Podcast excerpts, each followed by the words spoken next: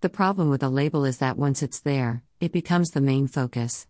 Here's the definition of label greater than a classifying phrase or name applied to a person or thing, especially one that is inaccurate or restrictive.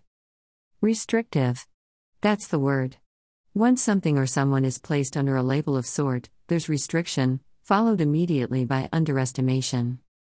Sadly, that's a never present aspect in Kid 1's life and has been even before the label was applied to him. Labels stick to you. Once they've been exposed to an individual, they stay as the main focus in one's mind, and everything to follow will be placed under that label, feeding the stigma and the stereotypes. I'm far too familiar with these stigmas and stereotypes surrounding Kid 1 and his diagnosis. He was diagnosed with Asperger's syndrome in 2017, at the age of 5, due to his severe speech delay, difficulties to express and interpret emotions, OCD, and sensory processing disorder. Before we knew of all this, we had many challenges and difficulties to face, having no direction to go without any facts. Even having all the facts didn't make the journey easier, just manageable as we sourced information to help him in the best ways possible.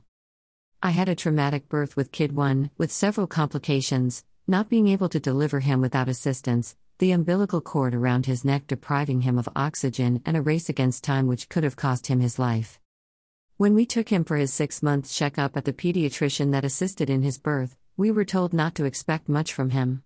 That he wouldn't develop emotionally, wouldn't develop socially, and wouldn't achieve his milestones in the right timeframes as children should, because of the trauma of birth and lack of oxygen he received during birth. This was the first stigma placed on him. A baby of six months, and we were told not to expect much of him. It broke my heart walking out of their offices, hearing those words, but needless to say, we never went back to them again. Maybe it's an approach to let parents down easily, but where is the but? As time went on, he mastered his milestones within a good period of time, but speech wise, he was a little behind. Over the years, we've been to many therapists. In 2016, we saw a therapist who classified him completely autistic and said a special needs school would be the only place suited for him, and we needed to move him immediately for the best results. I remember reading her report and finding so many contradictions to the little boy that I knew, and things she stated he couldn't do, I had seen him do. We didn't follow her advice, but instead went for a second opinion. With the help of the teacher from his school, we found an occupational therapist to work with him on his fine motor skills, which needed attention. She did also tell us that she suspected a low form of autism but not low functioning autism the first therapist had diagnosed him on. We found a play therapist in 2017 who diagnosed him with Asperger syndrome. From there, the journey led us to a speech therapist in 2018. We let him repeat grade R to give him extra time to catch up with his speech as we were worried that he wouldn't cope with the pressure of grade 1 just yet. When conversations turned to putting him into a mainstream school, we were advised against it, that he wouldn't cope as the school isn't designed to handle his needs.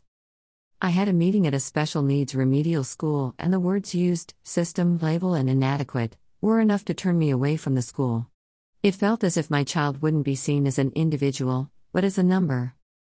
I had a meeting set up later on the same day with a mainstream school, and after discussing his history and progress with the great head, we were welcomed into the school, enrolling him immediately to start the very next week. The very thing that we were warned wouldn't happen, happened. At the beginning of the year, two months into the year, I was told to keep an open mind about Kid 1 not making it in grade 1 as the workload was intense and emotionally challenging. Then 2020 showed its real face, and we were all challenged, emotionally and mentally. Guess what? Kid 1 made it. He faced an emotional challenge none of us had ever seen before, and he adapted better than anyone could have expected. Why am I telling you all of this? He has faced being underestimated all of his life, because of his label. He has been expected to fail before even been given a chance to try. It's a sad reality that from a young age, and still continuing, he will be second guessed each step, that there will always be a stigma placed over his head because of his label. Many will end up expecting less of him, because that's what ignorance has taught them to do. Stigma and ignorance will pass judgment in his direction.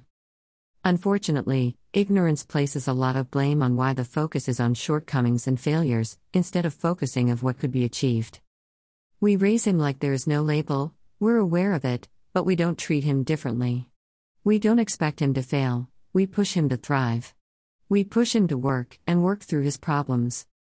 We push through the stereotypes laid out before him, and while he is still young, he doesn't understand how many people perceive him, and I know we'll have to worry about that smile of his when he's older, when he understands more.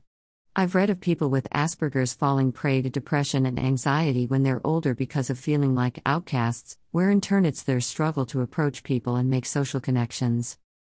I cannot imagine a life like that for my son. From someone diagnosed with both mental disorders, I will do everything I can to make sure my child, as well as the other two, never have to go through that pain. We need to allow time for his weaknesses and build on his strengths. We need to understand that different doesn't mean less. If there's one lesson I can carry from these perceptions of others is that professionals can be wrong. Yes, they're educated people who know from learning from textbooks and scenarios, but they can be wrong. They don't live with their patients to live through the reality of the triumphs and failures. They don't always see the full potential of others, I believe because it's the easier path. To accept and let go. This is what it is, and there's nothing more. I don't and will never agree with that. Anyone has the potential to achieve great things, when given the correct support, the encouragement, and when we put our faith in them. We need to focus on confidence building by showing our beliefs in them, helping build their confidence in themselves by showing our confidence in them. We can teach them to be self dependent by allowing them to make mistakes but always learn from them. We need to allow them to be who they are, without limiting their capabilities because the stigma says so. Where they see Asperger's, I see a boy breaking social barriers. Where they see a boy with a speech delay, I see a boy trying his best to communicate and has a love for reading. Where they see emotional drawbacks, I see a boy learning to understand and adapt to the world that doesn't see things the way he does. I know there will be many people who cross our paths who will misunderstand Kid 1, restrict his abilities by personal and professional opinions. It angers and saddens me equally that there won't ever be an end to this behavior, and that it's something I won't always be able to protect him from. I cannot erase all the ignorance of every single person, but I can educate everyone we come across to my best ability. I cannot erase all the stigmas, but I can help crush IT little by little. I cannot erase all the stereotypes, but IT's my duty to my son, and everyone else affected by them, to change them. For each one person that sees the label on him, can see past it. Those are the people he needs in his life. The ones that get to know him before forming any perceptions. The ones that treat him no different than the next child, because of his label. The ones that celebrate his wins with us, encourage him, share their pride. The ones that don't ask me questions like, is he stupid? Because he couldn't say a sentence in the correct order or express himself. Those are the people that we all need in our lives, they fuel our fights against negativity and give us the strength to push through, push higher, push deeper. Thank you to each one of you in our lives. Kid 1 might not understand now how much support he has gotten from you all over the years, and I know it won't waver. One day, he will know of the crowd that has had his back from day one. So, next time you're thinking of underestimating my child, don't. Get to know him, see what he made of and what his capabilities are, and please, believe in him. Posts you might like. What I wish people understood about Asperger's. Today is World Autism Awareness Day. If you haven't heard about it, each year on this day, it is encouraged. By Anastasia? Coping with your child's special needs diagnosis. I remember the day so clearly, as if it was just yesterday. The drive home, hot, angry tears streaming down. By Anastasia?